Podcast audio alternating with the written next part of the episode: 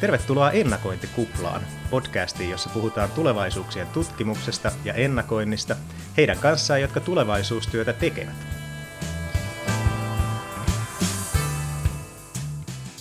Tänä vuonna tulevaisuuden tutkimuksen seura täyttää 40 vuotta, ja sen kunniaksi Ennakointikuplassa katsotaan seuraavaa 40 vuotta ja tulevaisuuden tekijöiden nousevia tähtiä. Minä olen Mikko Duva ja tällä kertaa vieraanani on Laura Pouru. Laura on tulevaisuuden tutkimuksen seuran puheenjohtaja ja muun muassa tulevaisuuslukutaitoon ja kansalliseen ennakointiin perehtynyt tutkija. Tervetuloa ennakointikuplaan, Laura. Kiitos. Ihan alkuun, niin mikä sai sut kiinnostumaan tulevaisuuksien tutkimuksesta? No, tämä onkin hyvä kysymys.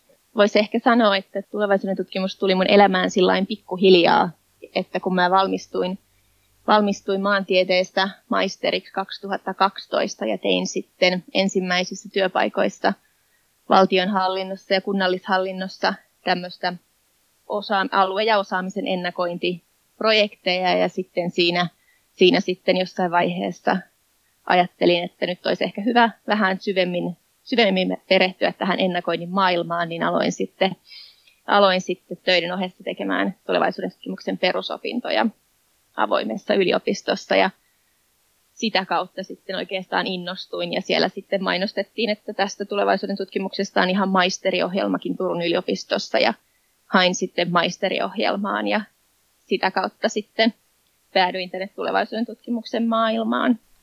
Eli sä ikään kuin teit jo tällaista tulevaisuusorientoitunutta työtä ja sitten pohdit, että, että, jaa, että olisikohan tästä jotain niin kuin, tota, kättä pidempääkin olemassa mietittynä. Joo, että sitten se lähtikin imasemaan, imasemaan mukanaan ja, ja oikeastaan olen sitä monesti miettinyt, että oli kyllä tosi hyvä päätös lähteä opiskelemaan tulevaisuuden tutkimuksesta, vaikka se näin jälkikäteen ehkä kuulostaa loogiselta urapolulta, mutta silloin se ei siltä, kun kovasti mietin, että kannattaako lähteä toista maisteritutkintoa tekemään, mutta että kyllä se on nyt niin kuin rikastuttanut tätä omaa, omaa uraa, uraa ja niin kuin tätä sisällöllistä, mitä pystyy tekemään todella paljon. Joo. Eikö tässä, tässä maisteriohjelmassa siellä on aika usein, monia, jotka tekee ikään kuin toista maisteria, että on vähän tällainen niin kuin monille tämmöinen lisä, lisäpalikka siihen jo olemassa olevaan pohjaan. Joo, että tulevaisuuden tutkimuksestahan ei kanditason tutkintoa edes ole, eli kaikilla on sitten pohjalla jo vähintään niin kuin AMK-tasoinen tutkinto jostain toisesta aineesta, että sen pohjalta sitten tullaan, tullaan sitten tekemään tätä maisteriohjelmaa. Ja maisteriohjelma on kansainvälinen, niin meillä oli tosiaan meidänkin vuosikurssi oli tosi, tosi kiva, että meillä oli melkein puolet oli sitten kansainvälisiä opiskelijoita, niin oli tosi, tosi hyvä henki ja tosi monipuolinen tosiaan tämä ihmisten taustat, että on ihan, ihan niin kuin teknillistä tieteellistä taustaa ja sitten ympäristötieteellistä ja taloustieteellistä ja yksi juristikin oli meidän vuosikurssille tosi monipuolisesti, niin kuin yhdistetään tätä tutua. Mä muistan noista omista perusopinnoista kanssa, että, että, että se oli niin kuin oikeastaan ensimmäinen kosketus tällaiseen niin kuin todelliseen poikkitieteellisyyteen, että siis niin kuin teki yhdessä jotain niin kuin hyvin, hyvin eri, eri tota, asioita opiskelevien ihmisten, eri taustaisten ihmisten kanssa. Se jotenkin kyllä kanssa imaisi mukaansa, niin kuin sanoit. Mitenkäs tämä tulevaisuuden tutkimuksen seura, miten sä siihen päädyit ja nyt olet puheenjohtajaksi pää, päässyt tai päätynyt, miten se haluaa sanoa, niin, niin, niin kerro, kerro siitä, että minkälainen se matka on ollut. No oikeastaan ehkä se tuntui luontevalta, että silloin kun tässä maisteriohjelmassa oltiin, niin tämä maisteriohjelmahan on aika nuori, että onkohan se nyt 2011 vai 2012, kun on ensimmäiset vuosikurssit aloittanut, tällä maisteriohjelmallakaan ei ollut semmoisia struktuureja, esimerkiksi ainejärjestö, joka valvo, olisi tällainen tulevaisuuden tutkimuksen opiskelijoiden edunvalvoja yliopiston sisällä, niin ähm, mä olin sitten mukana perustamassa tätä ainejärjestöä ja sitten me perustettiin osuuskunta tulevaisuuden tutkimuksen opiskelijoille. Ja nyt sitten kun siirtyy täältä opiskelumaailmasta tulevaisuuden tutkimuskeskukselle tutkijaksi, niin tavallaan tuntuu, että tämä tutu seuraa nyt sitten semmoinen looginen jatkuma, missä voi, missä voi jatkaa sitten tätä tulevaisuuden tutkijoiden yhteisöllisyyden kehittämistä. Kerro vielä vähän tästä niin kuin ainejärjestystä. Tämä on tämä Black Swans vai? Joo, Black Swans tosiaan perustettiin silloin 2015, kohan se nyt sitten oli. No nyt mä, sitten, nyt mä jo sen verran useampi vuosi siitä, kun itse sieltä valmistunut, että en ihan ajankohta, ajankohtaisimpia kehityskuvioita tiedä, mitä siellä on meneillään, mutta ideana oli tosiaan luoda tulevaisuuden tutkijoille, tutkimuksen opiskelijoille myös tämmöistä organisaatioa, joka sitten, niin kuin, sitten kun valmistutaan, niin pitäisi huolta tästä alumnipuolesta, että olisi vähän tämmöinen niin kuin, sekä niin kuin siellä edunvalvojen puolella siellä yliopistolla, mutta myös sitten tämmöinen yhteisöllinen, joka sitä ottaa pitämään yhteyttä tutuopiskelijoiden kesken. Et se on kuitenkin sen verran lyhyt, kun on vain kaksivuotinen maisteriohjelma, niin tota, siinä aika nopeasti se ensimmäinen vuosi on tosi intensiivinen, mutta sitten toisena vuonna tehdään jo gradua ja monet lähtee pois Turusta, niin tota, tämmöinen auttaa sitten pitämään yhteyksiä. No entä sitten tämä, tosiaan tämä tulevaisuuden tutkimuksen seura. Sähän siinä teit myös yhdestä seuran keskeistä ha- haamosta Pentti Malaskasta, olit toimittamassa hänen niin kuin, tällaista tota, muist- muistelmakirjaansa. Mitenkäs siihen päädyitte, mitä, minkälainen projekti se oli? Joo, eli se oli oikeastaan mun ensimmäinen projekti, kun sitten aloitin töitä Tutukeskuksella silloin 2015, niin se mun ensimmäinen projekti oli tosiaan, sain käsiini kaikki Pentti Malaskan paperiarkistot, niitä oli monen, monta pahvilaatikollista, kaikenlaisia.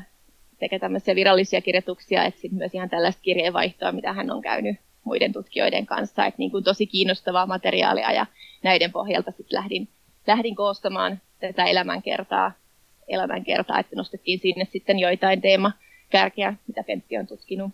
Että täytyy kyllä ehkä sanoa, että se oli mulle henkkohtaisesti tämmöinen ehkä tämmöinen, miten se nyt sanoisi, tämmöinen käännekohta, että sit silloin niin kuin oikeastaan, että vaikka mä nyt olin tehnyt näitä tutuopintoja ja, ja ollut maisteriohjelmassa ja touhunut kaikenlaista, mutta sitten tavallaan kun suomen kiel, omalla äidinkielellä, kun maisteriohjelmahan on kokonaan englanninkielinen, niin sitten kuitenkin kovasti omalla äidinkielellä luki syvällisesti kaikki näitä, näitä tota, ensin tekstejä, niin siitä jotenkin sitten tuli semmoinen kipinä, että tosiaan, tosiaan tämä tulevaisuuden tutkimus on oikeasti se mun juttu, että tämäkin haluan olla tekemässä ja tavallaan näki sen historian, että miten suuri työ on tehty, tehty tämän tieteen alan pystyttämisessä. Että tulevaisuuskasvatuksen puolella puhutaan tämmöisestä transformatiivisesta tulevaisuusoppimisen syklistä, joka koostuu viidestä vaiheesta, kognitiivisesta, emotionaalisesta, eksistentiaalisesta, voimaantumisen vaiheesta ja sitten toiminnan vaiheesta, niin kyllä mun mielestä tässä mun henkkohtaisessa oppimissyklistä. Pentti Malaskan projekti oli tämmöinen eksistentiaalinen niin kuin uraa, uran suuntaa kääntävä hetki, että sit siitä syntyi oikeastaan tämmöinen drive, että, että nyt tämä tulevaisuuden tutkimuksen tieteen ala, alan tulevaisuus on vähän niin kuin meidän seuraavan sukupolven käsissä. Tämä on mun mielestä, siis me ollaan Suomessa ihan mahtavassa asemassa just, että, että meillä on niin kuin tehty, tehty tätä tosiaan niin uraurtavaa tulevaisuus, tulevaisuuden tutkimusta ja laajemminkin tämmöistä ennakointityötä tosiaan pitkään. Jos mietitään nyt sitten tällaisen niin kuin, no ehkä niin kuin tämän, tämän hetkistä tilannetta, niin mitkä on niin kuin sua kiinnostavia asioita just tulevaisuuden tutkimuksessa tällä hetkellä?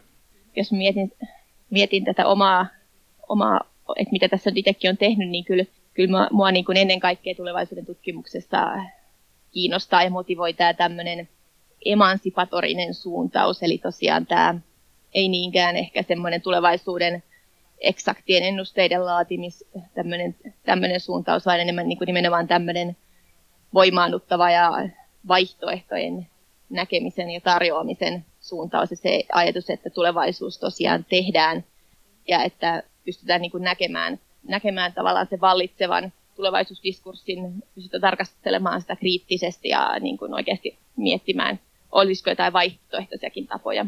Tätä me ollaan nyt oltu esimerkiksi tulevaisuuspäivän kanssa, että tämä oli yksi syy, miksi tulevaisuuspäivää perustettiin, ja nythän sitten tosiaan tämä Unescon täältä ennakointiverkostosta noussut antisipaatio- ja tulevaisuuslukutaitokeskustelu on myös niin kuin kiinnostava lisä tähän keskusteluun. Joo, tämä on mun mielestä kiinnostava just tämmöinen, uusi tämmöinen kehityskulku, tämmöinen vahva, puhutaan myös vahvasti tällaista niin kuin tulevaisuusajattelun demokratisoinnista ja osallisuuden, inkluusion lisäämisestä. Muistan, kun sain kuulla näitä edellisiä Next Generation Foresight Practitioner-palkinnon voittajien esityksiä, niin niissä tosi monessa korostui semmoinen moniäänisyys ja inklusiivisuus ja osallisuuden laajentaminen, ja se kyllä niin kuin inspiroi itse ihan, ihan, ihan hurjan paljon, että et, et et on paljon tutkimusta ja ihan käytännön juttuja menossa niin kuin siihen suuntaan. Toki myös just tämä niin kuin tulevaisuuspäivä ja tulevaisuuslukutaito on, on, on niin kuin hyviä esimerkkejä siitä myös. Joo, ehdottomasti. No minkälaisia erilaisia kehityskulkuja sä näet nyt tulevaisuuksien tutkimukselle? Tämä tietenkin niin kuin tämä antisipaatio, tulevaisuuslukutaito on ää, yksi. Onko jotain muita, mitä on mielessä? No, tämä on kysymyksenä sellainen, että me ollaan siitä paljon keskusteltu kollegojen kanssa, että mikä on, mikä on tulevaisuuden tutkimuksen tulevaisuus. Et vähän mä oon, oon nyt ollut aistivina eri, eri suunnista tulleista signaaleista, että että tässä nyt oltaisiin jonkinlaisessa käännekohdassa, että jollakin tavalla olisi nyt pystyttävä uudistumaan, uudistumaan, jos halutaan pysyä tällaisena elinvoimaisena tieteen alana. Että 40 vuodessa ollaan saavutettu paljon ja kehitetty metodologiaa ja kehitetty tieteen filosofia, filosofista pohjaa ja ollaan pystytty etä, niin kuin saavuttamaan tämmöinen vakiintunut asema siellä tieteellisessä maailmassa ainakin jossain määrin. Mutta että, että haasteenahan tässä on se, että niin kun ymmärtääkseni missään ei juurikaan ole resursseja tulevaisuuden tutkimuksen ihan tämmöiseen perustutkimukseen, tämmöisen tieteen filosofisten perusteiden kehittämiseen. Yksi semmoinen, mikä itsellä on jäänyt jotenkin vahvasti mieleen, kun on lukenut just artikkeleista tästä postnormaalista ajasta ja, ja oikeastaan siihen liittyen myös siitä, että, että kuinka meidän oikeastaan niin kuin pitää ruveta tekemään juuri strategista ennakointia, ehkä tulevaisuuden tutkimustakin vähän niin kuin toisella tavalla.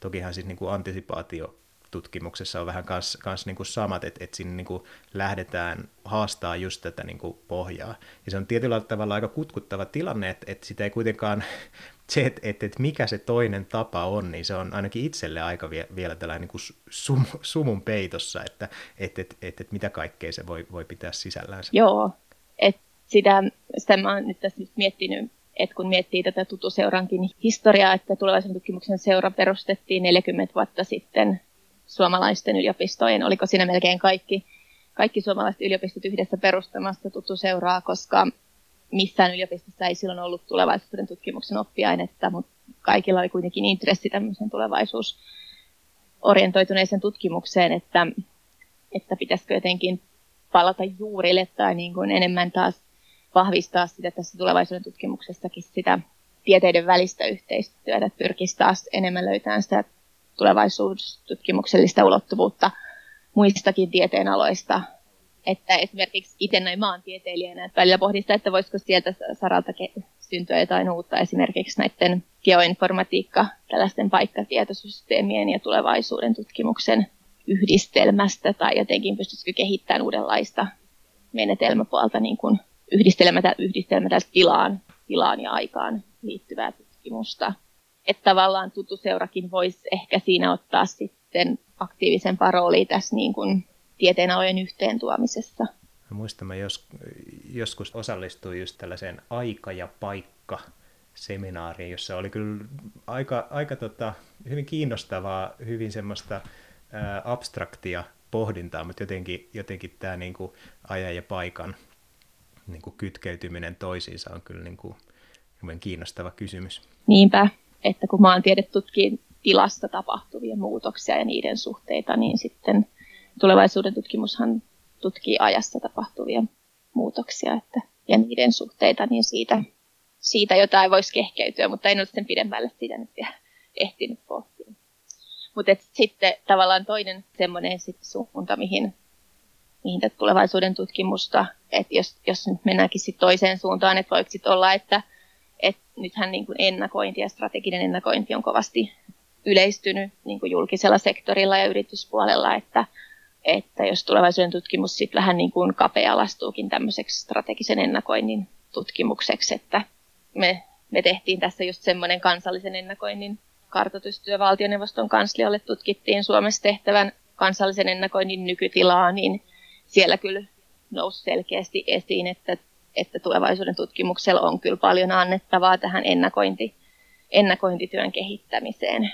Niin aivan jo siis, että jo olemassa olevat pohdinnat tulevat käytäntöön, niin siinäkin riittää vielä työsarkaa vai? Joo, tosiaan, että siellä olisi paljon ammennettavaa vielä tulevaisuuden tutkimuksesta. Joo.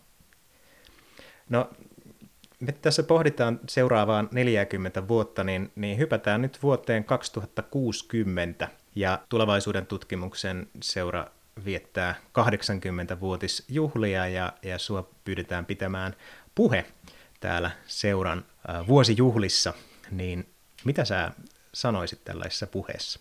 Jaa, se on, se on tietysti vaikea nyt kuvitella, että minkälainen tulevaisuus mahtaa silloin olla. Tietenkin on toivottavaa, että tulevaisuuden tutkimuksen seura edelleen on juhlimasta 80-vuotista vuotista juhlaansa. Nythän me ollaan seuran 40-vuotisjuhlan kunniaksi.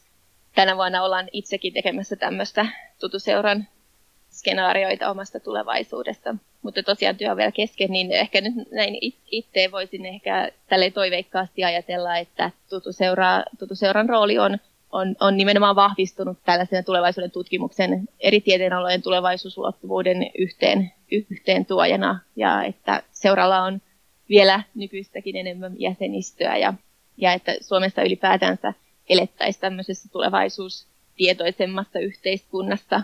Sehän on seuran toinen, toinen missio, että tie, tieteellisen tutkimuksen edistämisen lisäksi myös vahvistaa tällaista yleistä yhteiskunnallista tulevaisuustietoisuutta, niin olisi toivottavaa, että silloin sitten jo kouluissakin olisi tulevaisuuskasvatusta heti peruskoulusta lähtien ja tämmöinen olisi, olisi muuttunut tämä tulevaisuuslukutaito ihan tämmöiseksi kansalaistaidoksi.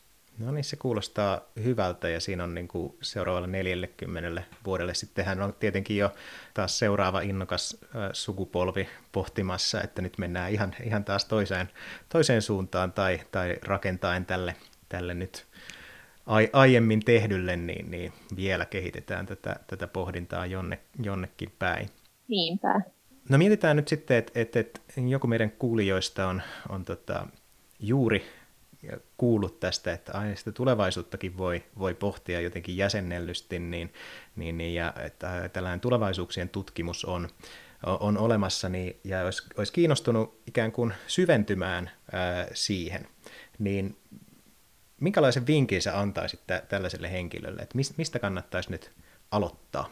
No tietysti nämä on nämä meidän tulevaisuuspäivää varten kehitetyt materiaalit on tämmöistä hyvin yksinkertaistettua tulevaisuusajattelun perusteita, tulevaisuuden tutkimuksen perusteita, että niistä saa ehkä semmoisen ensimmäisen, ensimmäisen ajatuksen, että mistä, mistä on kyse. Sitten jos haluaa syvällisemmin perehtyä, niin sitten on tietysti, mikä se onko se Topi-portaali tai tämmöinen tulevaisuuden tutkimuksen, se on jo aika vanha, mutta siellä on hyvin tulevaisuuden tutkimuksen peruskäsitteitä selitettynä avattuna.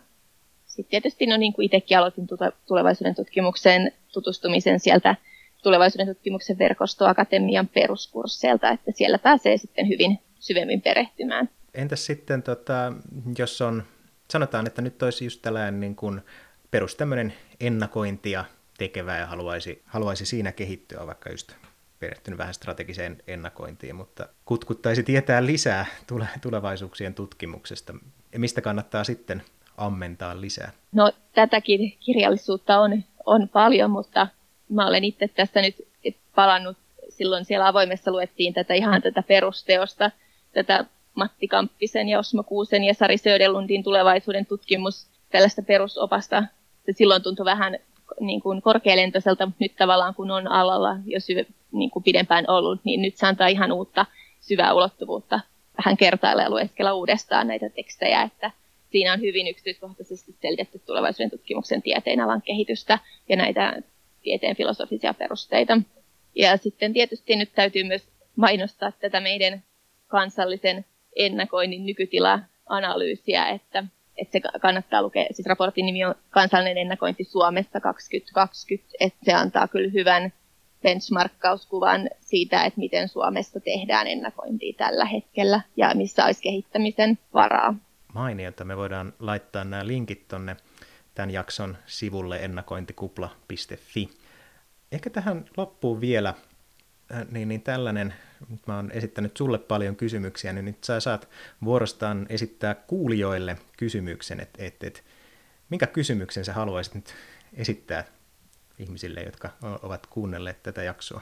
Nyt kun tässä itse kukin on viettänyt paljon aikaa kotona koronakaranteeneissa, niin voisi vois ehkä vähän haastaa itse kutakin pohtimaan sitä omaa tulevaisuussuhdettaan tai että miten itse ajattelen tulevaisuudesta, että onko minulla tämmöinen passiivinen, passiivinen suhtautuminen tulevaisuuteen, että otanko tulevaisuuden itsestäänselvyytenä, että se tulee vaan, tulee vaan ja menen sen mukana, vai onko se enemmän tämmöinen proaktiivinen, että, että tulevaisuuteen pystyy myös vaikuttamaan, vai jotain siitä väliltä, ja ehkä myös sitten vähän miettimään, että mitä, että mitä itsellä saattaa olla tällaisia rajoittavia ajatuksia siitä, että, tai itsestään selvänä pidettyjä ajatuksia siitä tulevaisuudesta.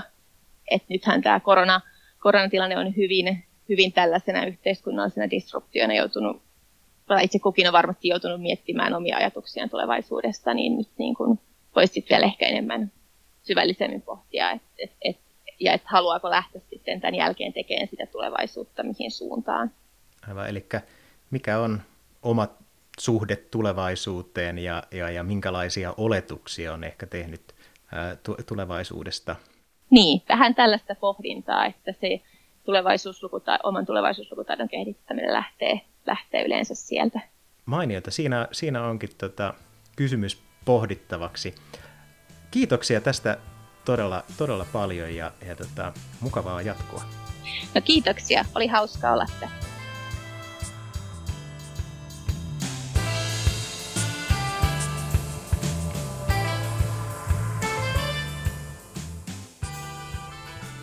Kiitos kun kuuntelit ennakointikuplaa. Voit vastata Lauran kysymykseen Twitterissä käyttäen tunnistetta kuplakysymys. Ja kysymyshän oli, millainen on suhteeni tulevaisuuteen? Onko se passiivinen vai proaktiivinen ja millaisia rajoituksia ja oletuksia siihen liittyy? Löydät linkit keskustelussa mainittuihin materiaaleihin jakson sivulta osoitteesta ennakointikupla.fi.